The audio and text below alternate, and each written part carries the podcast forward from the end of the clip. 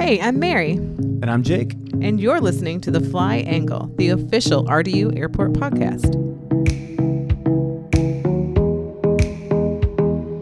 Welcome back to the Fly Angle. I'm glad to join you, Jake. Stephanie held it down for our team last episode. It was she great. did. Yeah, it's good to have you back. It's uh, we have we have a, a small but mighty team here, There and she is. filled in dutifully. She did a great job. So, Mary, I have a burning question for you. Okay, I'm ready. I want to talk about your favorite airport foods. I've been in kind of like a, a hunger phase this morning, and I think we're going to talk about some airport food on the podcast today. All right. What's your favorite food to get at RDU? Okay, at RDU, I don't know if you've tried it. You may have because I believe you like La Farm. The new La Farm white chocolate baguette is like life changing. Oh, it's yeah. so good. I, I can't just have one. And you can get them to go. Yes. I don't know if you know that. Yes. I'll get one of the baguettes, the little white chocolate baguettes. If you haven't had these, dear listener, when you go to Terminal 2 Marketplace at La Farm Bakery and Cafe, you can get these and take it right on the plane. It's awesome. They're so good. Yeah, freshly baked. You can smell it before you see it. So good. So when you're when you're going through TSA and you're coming to your gate, it's right there. It's hard to miss. So definitely make sure you try that. And then, you know, I'm always about the beverages. Yeah. mostly coffee, but sometimes other beverages. It depends on what Sure. time I'm traveling. And then anytime I go through Chicago, any Chicago airport, I've got to get the popcorn. And I typically will get the mix, and I can't help it. I bring it with me. I'm sure I don't make the people around me Yeah. happy on the plane, but So when you go and watch a movie on the flight, you'll have the popcorn exactly, right there. I'm good to go. I love it. I, I never think I've ever actually had the popcorn at Oh, at Jake. at O'Hare. So good. I mean, I'm so bad that I tell anybody else that's coming or traveling from Chicago, can you bring me some popcorn? So Yeah. it's good. What about you? So it's funny you mentioned La Farm, the Croque Madame. They have counterculture coffee from Durham Yes. there. So my my airport ritual is coffee. Um, and this I- is not just when you're it. traveling. yeah, yeah. My ritual in life is coffee, but especially on a travel day, counterculture coffee from right here in Durham is uh, fantastic, and they they brew it now. In terms of like meals, if you ever have been to Whiskey River in Terminal 2 Mm-hmm. down on D concourse, if you've never been there. That's uh, Dale Jr.'s restaurant. They have the, the mechanical bull on the Oh. live music stage. Um, It's great. They have a Southwest burger that just absolutely is is fantastic. Okay. Mouth-watering good. Will elevate your expectations of airport food. the only other one I can think of, if it's a leisure trip, mind you, airport beers are always a thing, right? That's right. I, I think I've actually said it on the episode we did with Chrissy from Raleigh Brewing. Raleigh Taproom has the Toll, which is their imperial stout. Okay. Oh my gosh, it's incredible. I've never tried that, but So I can add it to the list. yeah, yeah, do it. There you have it. Let's switch gears a little bit. International flights are on the horizon finally. Yeah, there's nothing that screams the glitz and glamour of air travel like flying internationally. And Right. we are so excited to get back some of these international flights and welcome some new ones, even. Exactly. Let's recap. So today, you can fly from RDU nonstop to Cancun, Mexico. You can fly that via American, Frontier, JetBlue. You also can fly today to Toronto via Air Canada.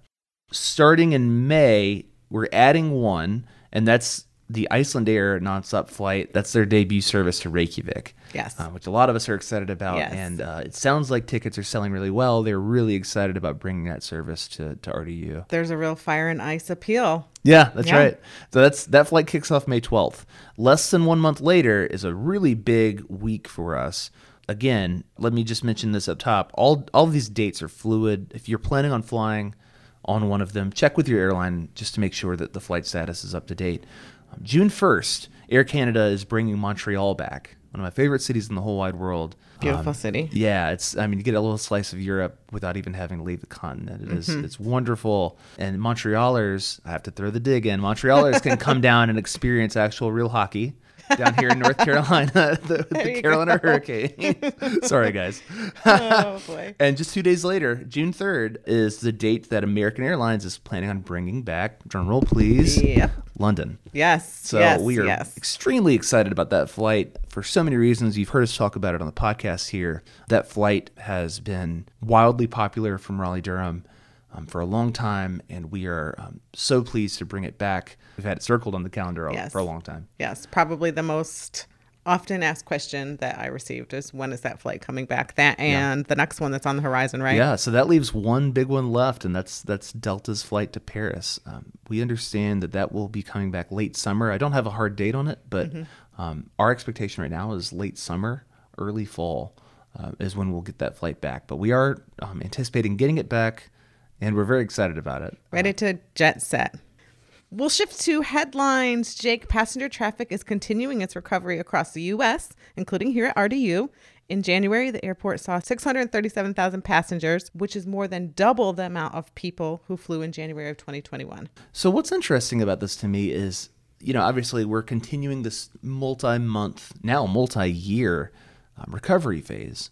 And, and you've heard the word restart a mm-hmm. lot around the airport, but it is a slower pace of recovery. Maybe we talk a little bit about why that is. This time of year, it's a slower travel period. You've got COVID variants that have been on the rise, but thankfully now, like Omicron is a good example, is receding. The case count is dropping, hospitalizations are dropping. That's obviously good news for everybody, but also for aviation.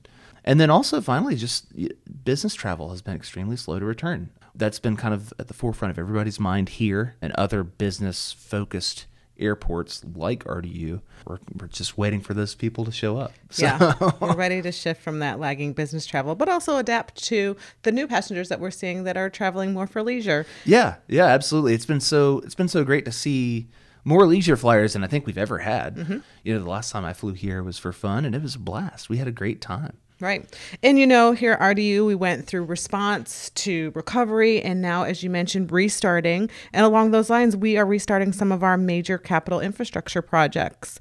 And the highlight of it all is the Airport Authority approved an agreement with the FAA for preliminary engineering on the replacement of a primary runway, which is runway five left, two, three right. Yeah, this is a $400 million project. It's major. Uh, so, yeah, so suffice it to say, this is the, the the flag at the top of the mountain. This is the biggest thing that we are working on.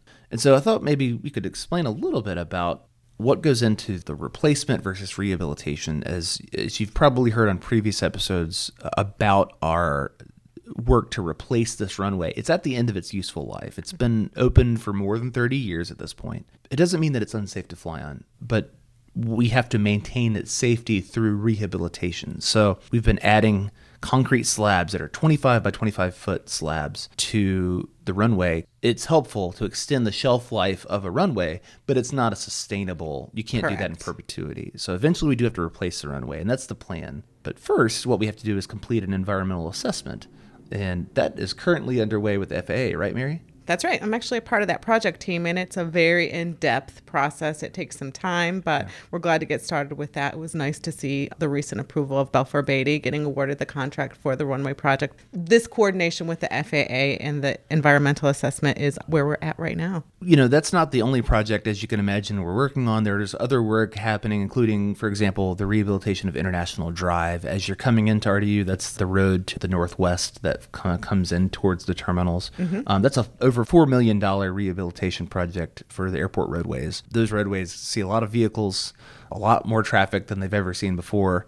So it's important that we keep those up to date just as much as it is the taxiways and the runways. Exactly. And look for more from us, specifically our team, about those infrastructure projects, the expansion of some of our gates in the terminal. And so these are big projects, big dollar projects. We'll make sure that we keep you looped in right here on the fly angle. Yeah. All those updates. Mary, how about some some airmail? I love to hear it.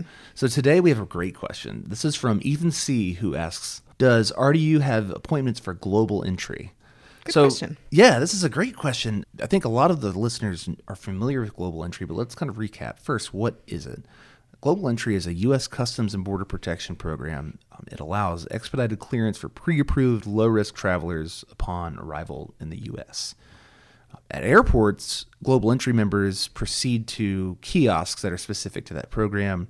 They present their machine readable passport or your permanent resident card. At that point, you just place your fingerprint on the scanner. It verifies your fingerprint. You complete your normal customs declaration, and then you get a receipt from the kiosk and you go straight to baggage claim and exit. It is a fast program. It is swift and it's wildly popular, as you can imagine. Yes. you have to be pre approved for that global entry program. As part of that pre approval, you have to undergo a rigorous background check and ultimately an in person interview before enrollment.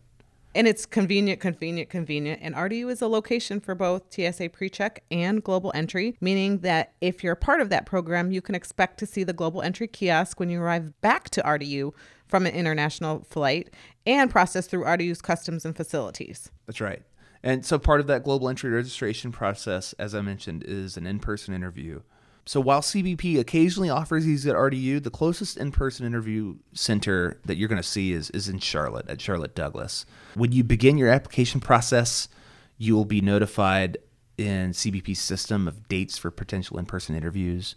So all that said, we do encourage you to check it out. It's really neat. It um, is. It, it, it helps you get through customs if you've ever been in a long line at customs when you're coming It's back so from daunting. an internet. Yeah, It's when you're coming back from an international flight, the last thing you want to do is stand in a long line. Right. This is one less line you have to stand in. Pretty great.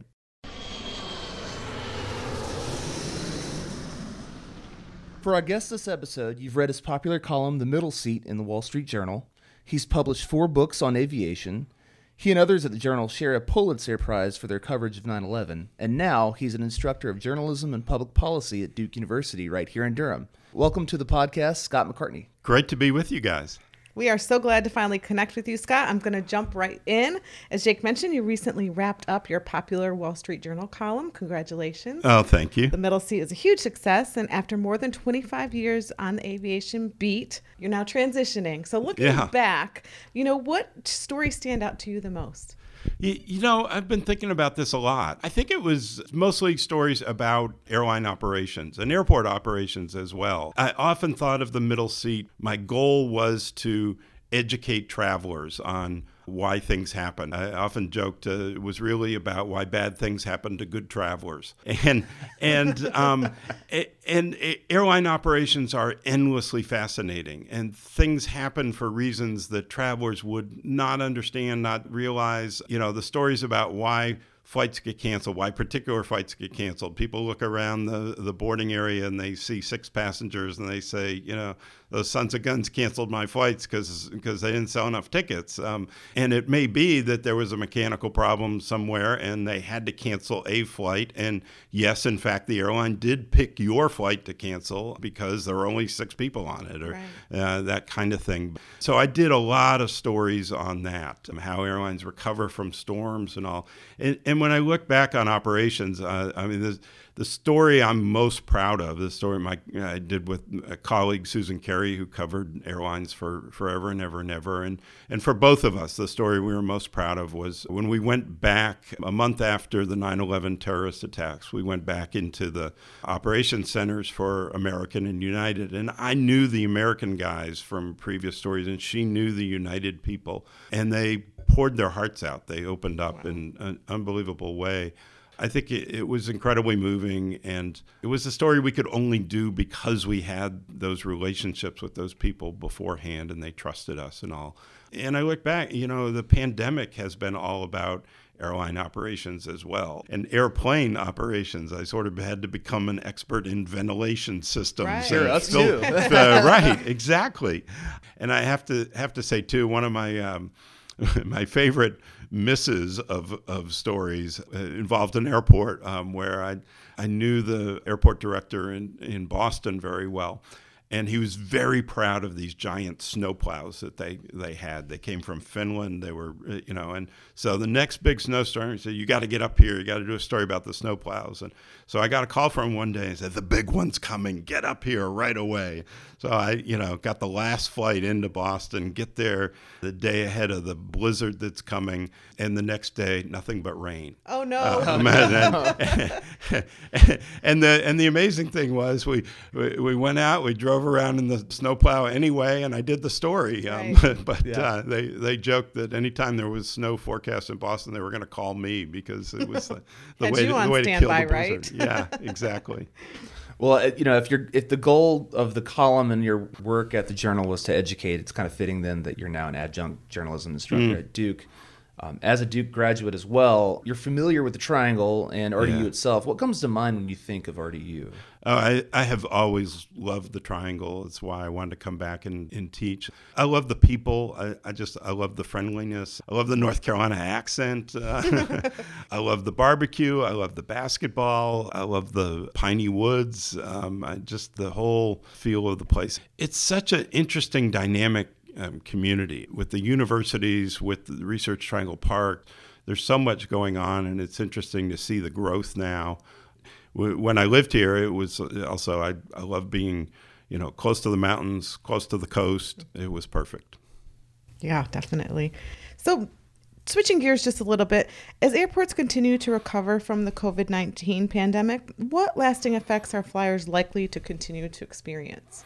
You know, I, I think this is a really serious issue and a really good question. To me, the, the long lasting change will be more uncertainty and disruption in travel. I think we've already started to see this when there's a new variant.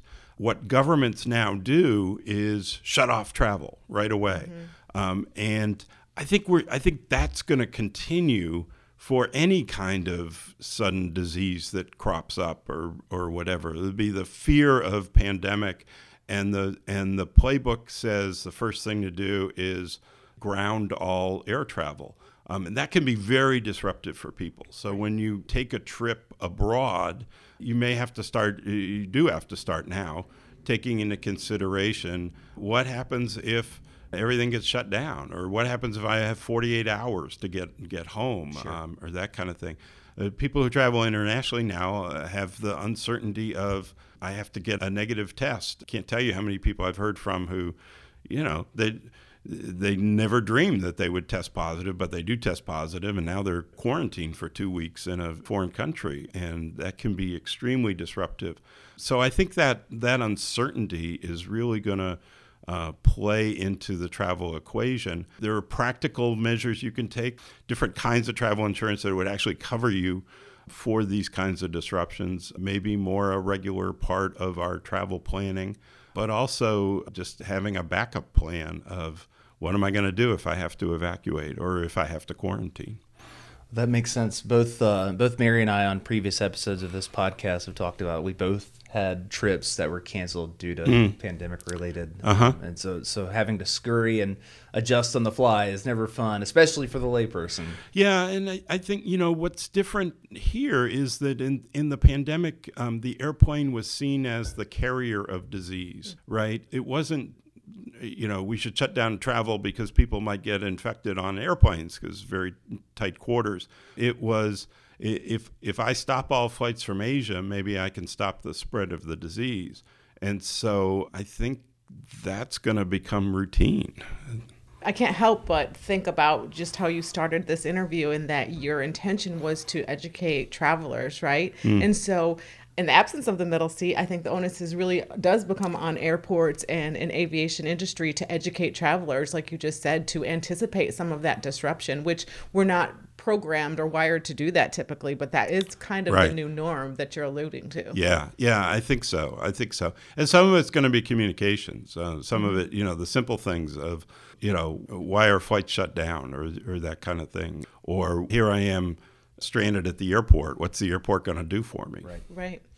So prior to the pandemic, RDU relied on a on a pretty healthy business travel segment, as you probably know. What's the outlook, just broadly, not just RDU, but just in general? What's the outlook for business travel going forward? You know, uh, another fascinating question. I actually did a lot of research on on this. I was involved in a research project, which was was something a little different for me.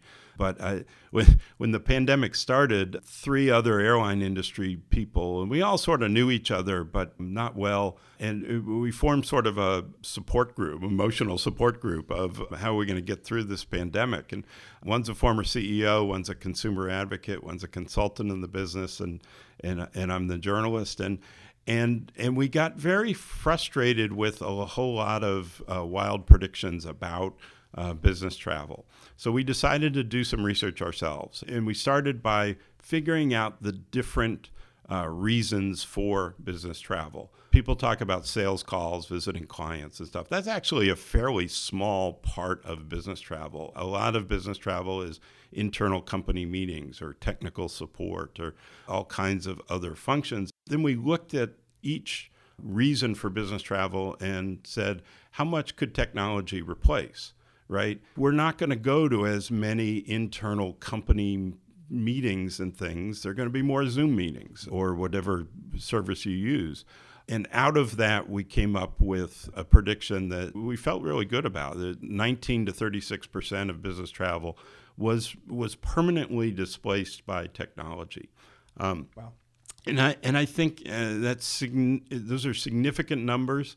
It's been fascinating to see. I've heard from uh, a lot of CEOs. I was with an airline CEO last week who said your numbers are spot on. Heard from several CEOs who who believe that who who sort of embraced the research that we did and said, yeah, this this feels like what we're seeing.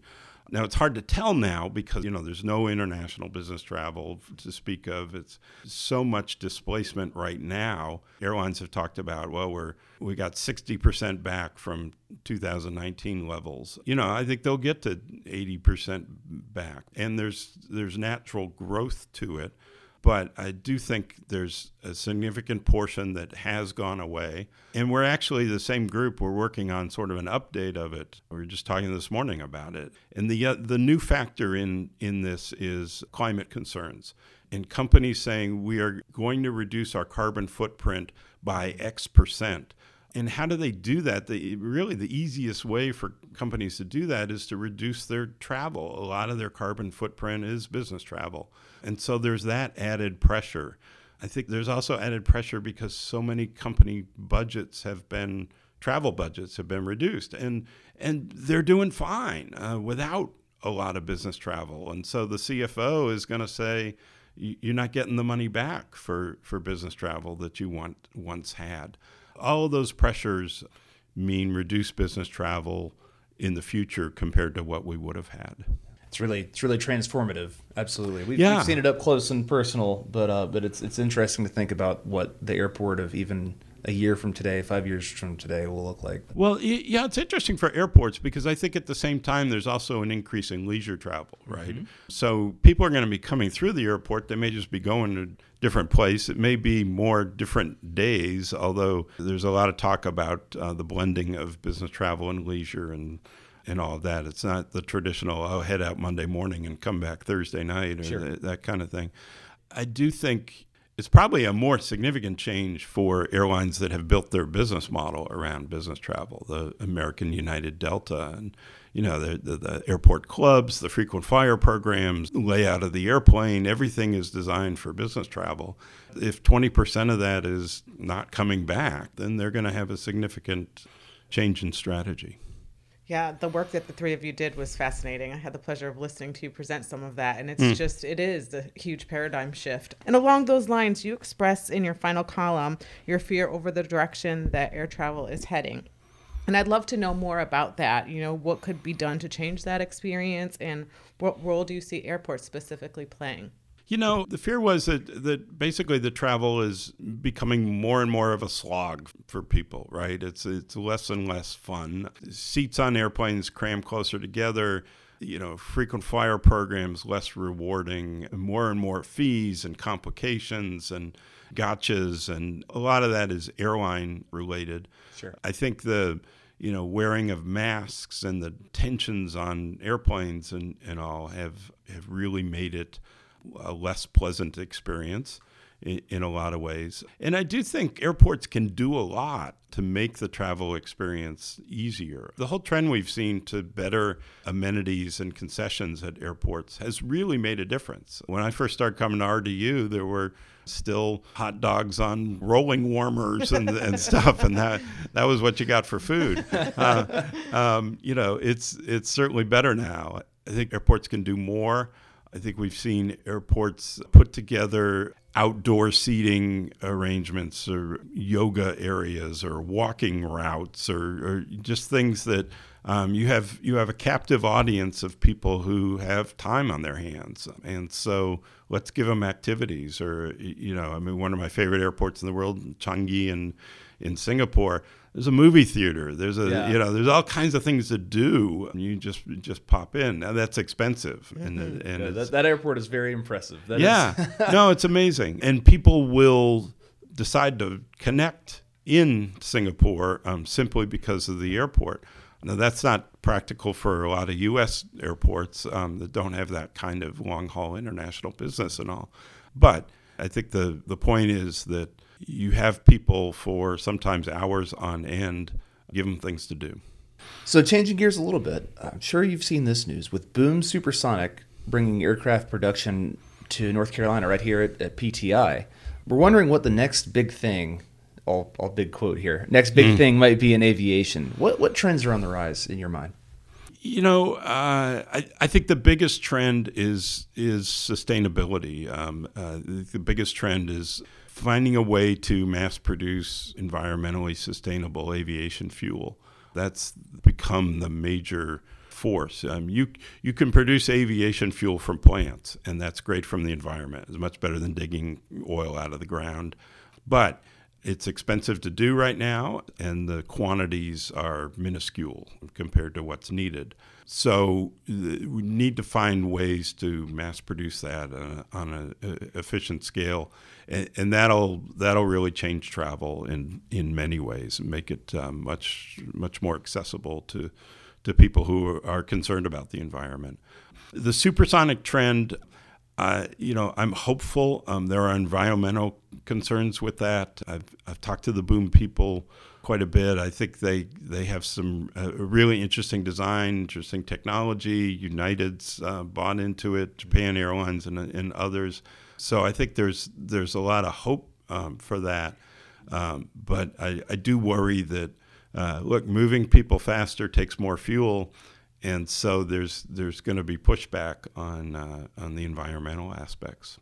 That makes sense. And with with what you said earlier about companies being uh, having a heightened right. awareness of their carbon footprint, that's it's, it's, it makes sense. Right. No, if you're if you're Ernst and Young Consulting and you've committed, you've said you're going to reduce your carbon footprint by forty percent and and all. I mean, there there there's already pressure internally in those companies to say, uh, well the carbon footprint of a business class seat is larger than a coach seat. I don't think any of their consultants are going to ride in coach instead of business class simply because of, of carbon.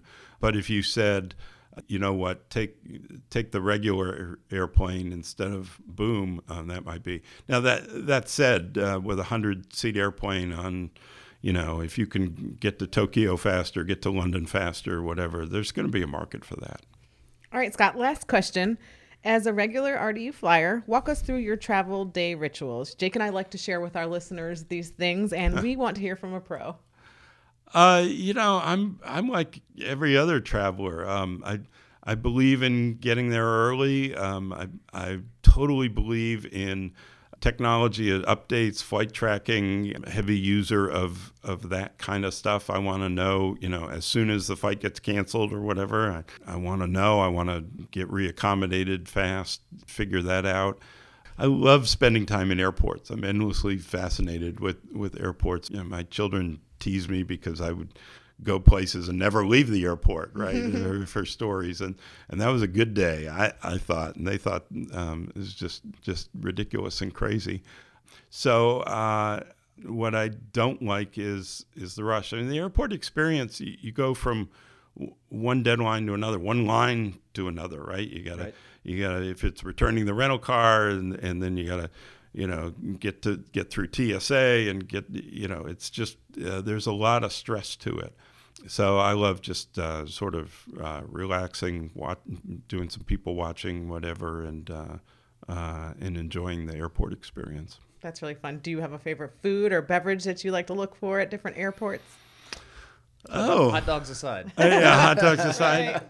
That's an interesting question. Um, in San Francisco, there, there was a, a Cat Cora restaurant um, where you could get grilled cheese and tomato soup, and it was it was absolutely delicious. And uh, well, that was my favorite airport meal, mm-hmm. right? Yeah, mm-hmm. Com- comfort food.